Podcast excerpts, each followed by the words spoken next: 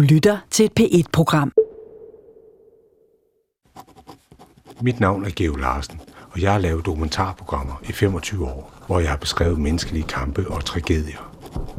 Jeg har rejst rundt ud i verdens konflikter, mens jeg hjemme har haft det lange lys rettet mod magtens mørke korridorer. En dag gik det op for mig, at jeg det meste af tiden har jagtet konsekvenserne af mænds handlinger. Det startede en tankerække. Det er mænd, der er diktatorer. Det er mænd, som starter og udkæmper krige. Det er mænd, der haver i trafikken på fodboldstadion i nattelivet i hjemmene. Det er mænd, der røver banker og tømmer huse og tankstationer eller skat for den sags skyld. Det er mænd, der giver os finanskriser. Det er mænd, der fylder fængslerne. Det er mænd, der overfalder og voldtager. Det er mænd, der chikanerer og snyder andre på internettet. Det er mænd, som befolker banderne. Og det er mænd, der dræber. Hvad der galt med de mænd? I denne serie vil jeg afsøge mandens mørke væsen, brutale handlinger og historierne bag disse. Velkommen til den grusomme mand.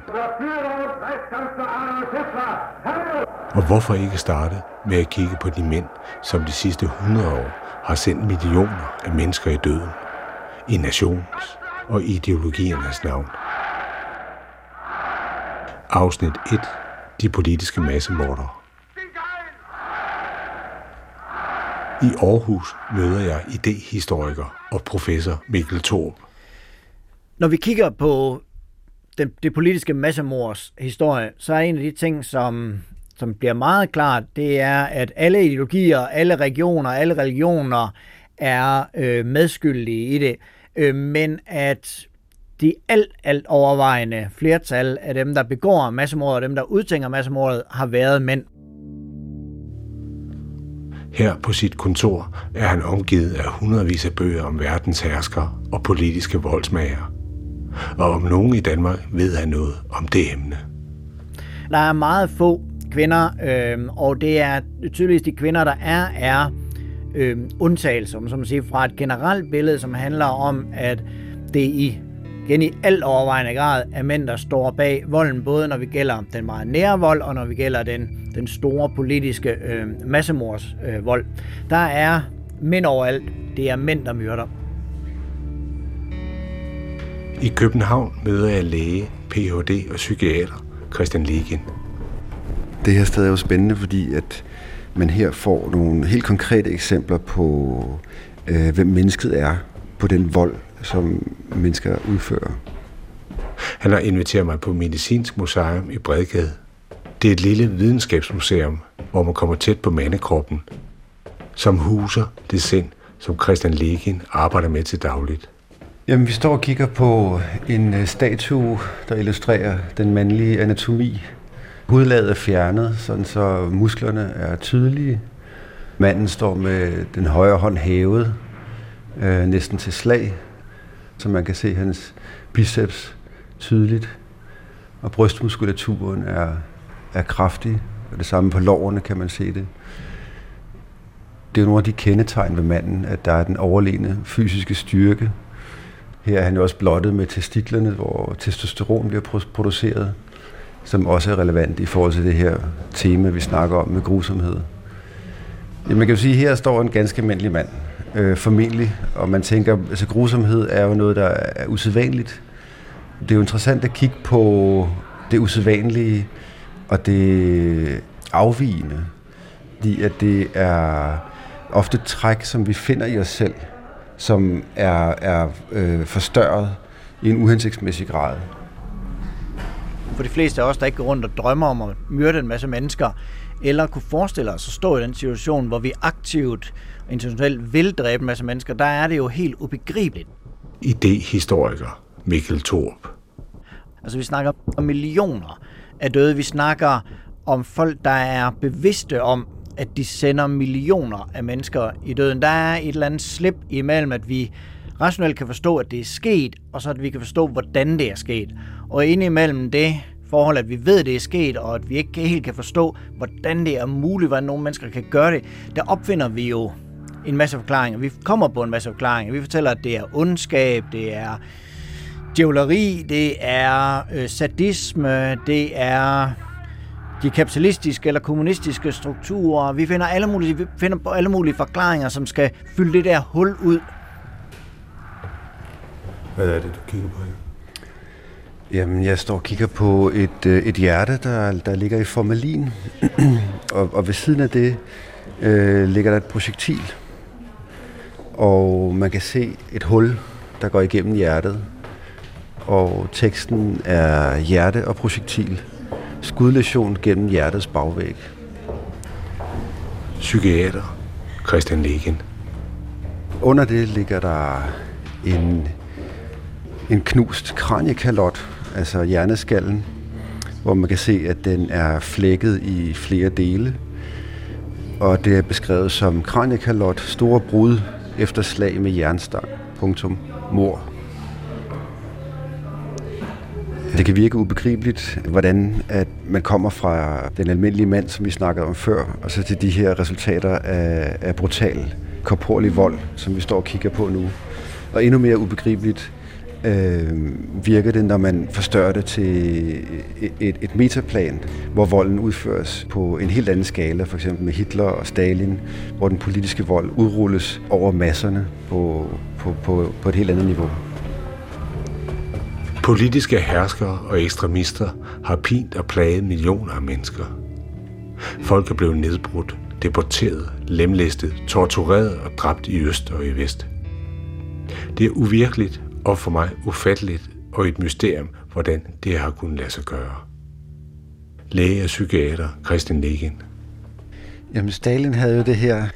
Der var en mand, en mand han ville sende til Gulag eller henrette. Øh, og så denne mand beklagede sig, fordi Stalin havde, eller han havde reddet Stalins liv på et tidspunkt. Og, og kunne ikke forstå, at Stalin ikke var taknemmelig over, at han havde gjort det. Hvor til Stalin replicerede, taknemmelighed er en sygdom, hunde lider af. Og på den måde så fik han sat meget klart på plads, hvad hans holdning var til det. Når vi tænker på de her store, grusomme herskere, sådan Hitler, Stalin og, og Mao og hele den der store gruppe af folk, og også med alle mulige mindre banditter som Gaddafi og sådan nogle folk, Mugabe og alle sådan nogle folk, så er der ingen som helst tvivl om, at de til fulde forstår og udnytter frygtens produktive potentiale, nemlig det, at frygt får os til at handle på forskellige måder. Det får os til at vælge at gøre nogle ting og sager, det får os til at fravælge at gøre nogle ting og sager. Det er ingen som helst tvivl om, at de har meget godt forstået, at ekstrem voldelighed, og måske endda uforudsigelig voldelighed, er en ekstrem effektiv øh, manøvre. Der er en, en øh, tale af Stalin på et tidspunkt, tror det er i 30'erne engang, øh, hvor, som han holder til ledelsen af Kommunistpartiet, hvor han snakker om, hvordan at også dem med partibog kan være øh, forrædere. Hvordan man ikke, selv folk, der, der hver eneste dag gør deres arbejde, opfylder deres kvoter og siger alle de rigtige sloganer, de er muligvis også forrædere. Så han sidder og fortæller ud i hele den her sal af folk, som ved, at Stalin han sender 10.000 vis, 100.000 vis mennesker i døden. Der står han og fortæller dem, ingen af jer kan være sikre. Og alle dem, I sidder ved siden af, er muligvis forrædere, der vil blive hentet. Det er, at de gør alt det rigtige. At de siger alle de rigtige ting, handler på den rigtige måde, har partibogen i orden, er ingen garanti for, at jeg ikke vil betragte jer som forrædere. Så det er jo helt klart en, en måde, hvorpå at eksistentiel frygt både kan være lammende, man står der i skæret som en pindsvin der i, i, øh, i lyskejlen, men det kan også være enormt produktivt, fordi at man dermed forsøger at gøre alt, hvad man kan for at overbekræfte sin loyalitet, for at så demonstrativt som overhovedet muligt at bekræfte sin loyalitet. Og en af de måder, man kan bekræfte sin loyalitet over for en voldelig hersker, det er jo ved at være voldelig selv. Det vil sige, at man viser, at man er villig til at overskride de normale normer øh, for god opførsel og for øh, moralitet i lederens navn. Psykiater Christian Legen. Jeg kan huske en drøm, jeg havde engang, hvor jeg drømte, at jeg sad rundt om et firkantet bord på en plads i Tyskland, hvor at bygningerne omkring var, var ruiner nærmest. Og ved bordet sad Hitler, og så sad der sådan en, en underlig fyr i en kørestol. og de sad og diskuterede omkring, hvordan man skulle gøre med de her udryddelseslejre og øh, skaffe jøderne af vejen og sådan noget. Og Hitler snakkede lidt om det, og ham her fyren i kørestolen, han sad bare og grinede af det, og fandt på ting, hvad man kunne gøre, gaskammer og det ene og det andet. Og så gik det op for mig, at ham her, han var virkelig øh, altså dum, altså uintelligent, meget afstumpet, og var med til ligesom at fodre den her øh, politiker og magthaver med idéer om, og, og ligesom på en eller anden måde konsolidere hans egne idéer omkring, hvordan man kunne finde på alle de her grusomme ting. Og i drømmen så fik jeg den her stærke fornemmelse af, at den her, ud af den her dumhed, der voksede al den her ondskab. Øh, og den fodrede ligesom tankerne omkring ondskaben øh, af sin enfoldighed. Øh, og så kan jeg huske, at jeg på et tidspunkt, så tog jeg øh, den her mand i hans kørestol og kørte ham ned i en kælderskagt og, og slog ham i hovedet med en stor sten, så han døde. Men det gav mig ligesom en fornemmelse af den her afstumpethed. Øh, når man tænker på, på grusomheder. I krig, der bliver det jo så evident og, og tydeligt for os alle sammen, at, det, at, at, at i virkeligheden så tror jeg, at det, at det er meget simpelt, meget af det. At det er måske en blanding af de her to poler. Det simple, enfoldige, øh, dumme, hvor du sidder sikkert i din stol ved bordet, og, og så de her politiske magtfaktorer, som sætter en masse ting i værk, så det ene leder til det andet. Og der kommer en nødvendighed, hvor at konflikterne optrappes, og man bliver nødt til at trække større våben frem, man bliver nødt til at overskride flere og flere moralske grænser, som der er en helt egen logik i. Og så den her enfoldighed på jorden, hvor at, at øh, den her afstumpethed, den, den er ikke så meget længere end det, man bare ser. Altså der, jeg tror ikke, der er så mange omtanker, jeg tror ikke, der er så mange øh, filosofier eller moralske forbabelser eller, eller andet i det. Jeg tror, det er meget simpelt. Altså jeg tror meget, at den her strukturelle ondskab bunder i en overbevisning om, at det, man gør, er det rigtige. Og jeg tror, hvis du spørger de onde, øh, Milosevic og Ceausescu og hvem man ellers kan grave frem, så vil de formentlig også sige til dig, at det, de gjorde, det var det rigtige. At det var i de gode tjeneste, men at de selvfølgelig øh, var nødt til at gøre nogle ting, som de ikke brød sig om af en, af, med, med en højere sags øh, mening eller en baggrund. Idehistoriker Mikkel Thorup. Det, der ligesom kan slå ind, når man går ind i at kigge på nogle af, øh, noget af voldens historie og nogle af voldsaktørernes historie, så er det jo ikke, at de er martrøjet af samvittighedskvaler, eller øhm, øh, går rundt og synes, de har begået forfærdeligheder, eller sådan noget, men tværtimod er det meget tit mennesker, der føler sig på den rigtige side af historien, på den rigtige side af moralen. Så det, der i mange år har fascineret mig, det er, hvordan det er muligt at begå øh, grusomheder med god samvittighed, og leve godt med at gøre grusomme ting. Eller øh, som øh, den øh, tyske filosof Hannah Arendt engang sagde, øh, hvordan det er muligt at dræbe uden at begå mord. Det vil sige, hvordan er det muligt at dræbe uden at mene, at man har gjort noget hverken moralsk eller juridisk øh, forkert. Så jeg er meget optaget af den måde, hvorpå øh, voldsaktører skaber fortællinger, hvor indenfor de placerer sig selv på den rigtige side øh, af moralen, selvom eller måske endda på grund af, at de øh, udøver vold. En af de ting, som går igen i i, øh, i mange, rigtig, rigtig mange, særligt politiske voldsaktørers sådan grundfortælling om sig selv, det er den, at det ikke er dem, der introducerer volden. De svarer på en vold, de reagerer på en vold, de forsvarer sig imod en vold, der er meget større, meget mere mægtig og meget mere uendelig end dem selv. Og det de reelt gør, den voldelige handling, de foretager, er dybest set, øh, og i sidste ende vil føre frem til voldens ophør. Så de er egentlig, de begår vold i, hvad skal vi sige, antivoldens tjeneste. Og det forener både sådan nogen som Stalin og Hitler, og på en eller anden måde så forener det også folk som, lad os sige, Osama Bin Laden og George Bush.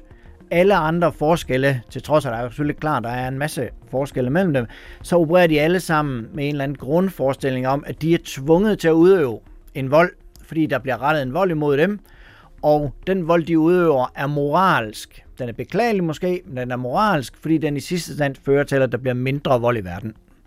Og det er ligesom den grundfigur, som øh, man kan se rigtig, rigtig mange voldsaktører på forskellige vis abonnerer på, og som for mig at se en af de ting, vi er nødt til at forstå, hvis det er, at vi ønsker at komme tættere på en forståelse af det her uforståelige øh, forhold, nemlig den politiske massemorder. Altså det, som er, er det grusomt svære at forstå, det er, at politiske massemordere er motiveret af kærlighed. De er motiveret af kærlighed til deres nation, til friheden, til historien, til rasen, til retfærdigheden.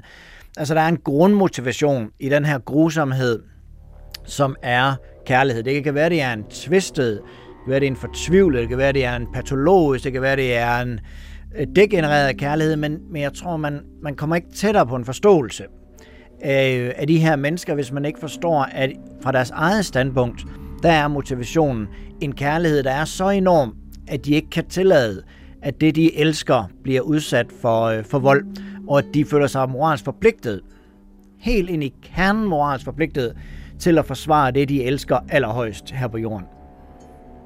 Og det øh, udfordrer os, og det kan også øh, øh, støde en hel masse mennesker at tænke på den måde, fordi det vi tænker, det er jo, at det er mennesker, der står i modsætning til et hver form for livs- og kærlighedsprincip, og det gør de jo også i den forstand, at de tager livet af rigtig mange mennesker, men igen ud fra deres eget standpunkt, den handlingsverden, den moralske verden, hvor inden for de handler og mener sig berettiget til at handle, som de gør, der er, vil jeg sige, at motivationen er helt klart en kærlighed til et eller andet, der står ovenover, uden for dem selv, der er større og vigtigere, som de handler på vejen af, og hvor de er nødt til at dræbe eller fjerne det, der står i modsætning til, at deres øh, kærlighedsobjekt ligesom kan, øh, kan blomstre i fuld flor.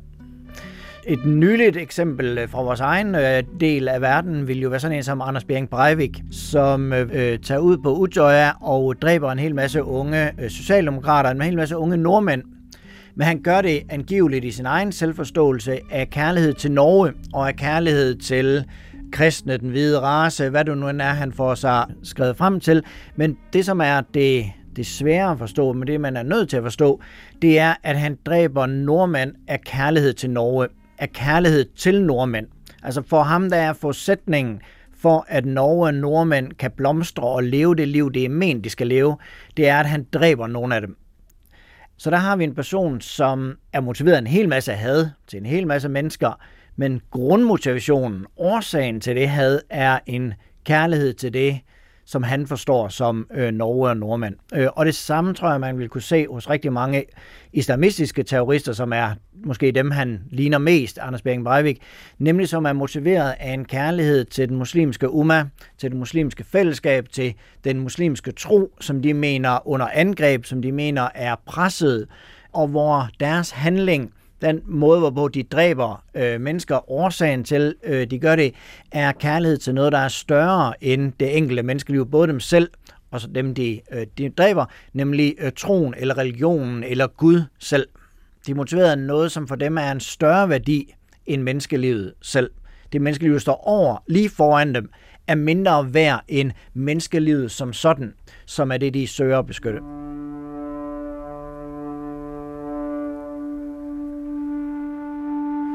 Øh, for eksempel så har man ISIS i Syrien, som, som virker fuldstændig ubegribeligt og grusomt og forfærdeligt, men de kommer jo ud af noget, af en vej, som gør, at de her mennesker er havnet der. Hvorfor er de det? Hvad er det, der er sket? Altså forståelsen går jo ikke på, at man skal at nu skal vi forstå dem og tage dem ind og være pædagogiske og, og oplære dem på alle mulige måder. Det er ikke det, der ligger i det. Det, det, det drejer sig om, det er mere, at, at man har et begreb om, hvad det egentlig er, der foregår, frem for en simplificeret øh, fremstilling af, at de, det er de onde. Altså demoniseringen skaber en afstand, men det skaber ikke en forståelse for baggrunden for, hvorfor folk er der. Og øh, uanset om de er ISIS-krigere, så er det jo nogle mennesker, man dræber på det tidspunkt. Og det, det er ikke en overvejelse, som sådan rigtig resonerer, øh, så længe de er demoniseret. Øh, derfor ikke vækker et følelsesmæssigt respons i os, når man bomber så og så mange øh, mennesker, er det jo, man slår ihjel.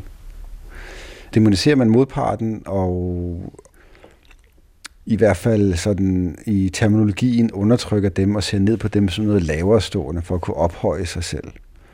Det er jo meget klassisk dynamik, som indebærer en masse fare, øh, men jeg tror, vi alle sammen gør det i en eller anden forstand, hvor at, at, at det, der ligger en meget dyb øh, selvopholdelsesdrift i netop det, øh, hvis I bare gør som os, fordi vi gør jo det rigtige. Den besked kan du ikke komme til andre folk med, fordi alle folk vil føle sig som de rigtige. Jeg tror, det er meget svært at acceptere, at man skulle være lavere stående, eller hvad man skal kalde det. Øhm, hvordan kan vi sætte os ind i, hvad de tænker? Det synes jeg er meget relevant. Idehistoriker Mikkel Thorup. Når jeg siger, at Stalin var motiveret af kærlighed i sine massemørderiske aktiviteter, så er det jo ikke dermed et argument om, at han var et godt menneske. Øhm, det var tværtimod en besindelse på, at kærlighed til ting kan også føre til forfærdeligheder. Det kender vi helt fra privatlivet, hvor, øh, hvor folk myrder deres ægtefælder, øh, fordi de simpelthen elsker dem for meget, eller er jaloux, jaloux, til at man myrder en masse mennesker af kærlighed til sin nation, eller til sit øh, politiske ideologi, eller hvad det kan være. Så jeg synes, man skal prøve, og jeg er godt klar, at den er svær, jeg kæmper selv med det, man skal prøve at, øh, at sige, at der er et, en opgave, der handler om at forstå dem. Så pointen er, er at sige, at det eneste, vi forstår, men hvilket jeg også mener er en vigtig del af forståelsen, det er, at vi forstår, hvad skal jeg sige, indersiden af deres handlinger. Vi forstår, hvordan verden ser ud fra deres side. Det betyder jo også, at vi ikke forstår, hvad skal jeg sige, ydersiden. Vi forstår ikke handlingerne i sig selv. Vi forstår ikke, at dem, det går ud over. De er jo ikke hjulpet på nogen måde hjulpet af en fortælling om, at vedkommende var motiveret af kærlighed, dengang de sprængt, øh, sprængt der i luften. Det er jo ikke nogen hjælp. Øh, så det handler om, at vi kan analytisk set på en vis afstand af begivenhederne, der kan vi begynde at forstå, at der er noget, der er fælles for en lang række øh, voldsaktører. Vi ønsker at forstå det forhold, at der igen og igen op igennem historien er mennesker, der påtager sig den øh, opgave, det er at massemyrde deres medmennesker. Øh, hvis vi ønsker at forstå den dimension af det, så tror jeg, vi er nødt til at forstå, at de her mennesker er motiveret ikke af sadisme, men af kærlighed. Man behøver ikke at forstå dem på den måde, hvorpå man så siger, jamen okay, så er det jo bare fuldt forståeligt, så er det jo en del af den måde, vi alle sammen ville handle på, hvis vi stod i samme situation. Der synes jeg, at igen man må besinde sig på, at der er en eller anden rest, der er en eller anden uforståelighed, der bliver ved med at bestå. Så selvom man kommer ind på indersiden af de her mennesker, selvom man begynder at forstå, hvor de kommer fra, deres opvækst og deres ideologiske verdenssyn, og de strukturer, de handlede i, og de muligheder, de havde, og alle sådan ting, så, så ender vi til sidst med, at hvorfor de gjorde det, og hvorfor de blev ved med at gøre det, der består en meget, meget vigtig rest af noget uforståeligt, som jeg synes, vi også skal holde fat i. Vi skal holde fast i den, fordi det er også en af de måder, hvor vi fastholder os selv som moralsk forfærdet. Som nogen, der siger, selvom vi kan forklare hele hændelsesforløbet, der er ført frem til det her massemord, så vi i sidste instans ikke nået der til, at vi vil sige, og derfor så er det fuldt forståeligt, det vil sige fuldt forsvarligt og fuldt undskyldigt. Der kommer vi ikke hen.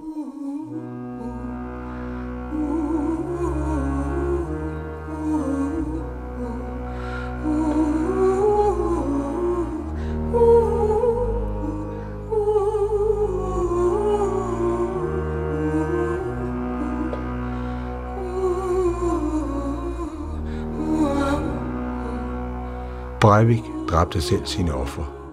Men langt de fleste politiske massemordere har og havde villige folk til at gøre det beskidte arbejde. Folk som dig og mig. Man tager afstand fra de grimme sider af tilværelsen. Og at det ondskabsfulde og det nederdrægtige, det er, er nogle andre, der gør det. Det er de fremmede, det er de, dem, vi ikke kan forstå. Det er dem, vi ikke har sympati for. Og jeg vil aldrig kunne gøre det. Det er en illusion. Altså vagterne i, i koncentrationslejre og Nazi-Tyskland og sådan noget, det, det, det var almindelige mennesker. Det var ikke nogen, nogen øh, øh, psykopater og altså ikke udelukkende. Det var nogle omstændigheder, der gjorde, at de havnede der og gjorde det, de gjorde. At Det ligger, det ligger snublende nært. Man kan godt komme i en situation, hvor man kan, kan komme hen og lave en masse grufulde ting. Og det er jo ikke ens betydende med, at alle folk går rundt og er, er morder eller lystmorder eller har de drifter i sig. Det, det, sådan skal det forstås, men, men jeg tror, det ligger meget dybt i os alle sammen, at vi kan foretage øh, grufulde handlinger, hvis omstændighederne er til det. Der er et fokus på de her store massemordere. Hitler, Stalin, sådan nogle folk, dem, dem, vi er fascineret af dem. Øh, der er en eller anden måde, hvorpå de deres grusomhed eller deres masse, massemorderiskhed ligesom løfter dem op i en særlig øh, kategori. Men noget af det, som også er vigtigt at øh, få fat på, når vi arbejder med de her mennesker, det er jo, at de var godt nok ekstreme, og de handlinger, de foretog sig, var ekstremt grusomme. Men den verden, de bevægede sig i, det verdensbillede, de havde, var ikke kun deres. Det var delt af tusindvis, titusindvis, millionvis af mennesker. det betyder ikke, at de alle sammen var masser af mordere, der ventede på muligheden, men det betød, at deres verdenssyn meget ofte var del af rigtig mange. Det var ikke det, der adskilte dem nødvendigvis. Så er vi nødt til at forstå, at de aldrig eksisterer i et vakuum. At de mennesker, de mødte selvfølgelig opposition, men de mødte også medløb. Deres grusomheder havde en klangbund. Små mordere i den forstand, øh, som udfører øh, øh, hele øh, mormaskineriets sådan yderste led, øh, selve øh, myrderiet, dag ud og dagen og myrde mennesker, dag ud og dagen og sende kreaturvogne med jøder afsted til Auschwitz, synes jeg er for mig altså en af de mest grusomt uforståelige øh, momenter i det her, øh, hvor det virkelig kræver meget at gå ind i at forstå, hvordan et menneske myrder hele dagen, har gjort en god indsats, og så går hjem og, øh, og fejrer jul med sine børn. I næste afsnit handler det om at forstå, hvordan man forvandler almindelige mænd til villige dræbere, til små massemordere. Serien Den grusomme mand er tilrettelagt af Geo Larsen.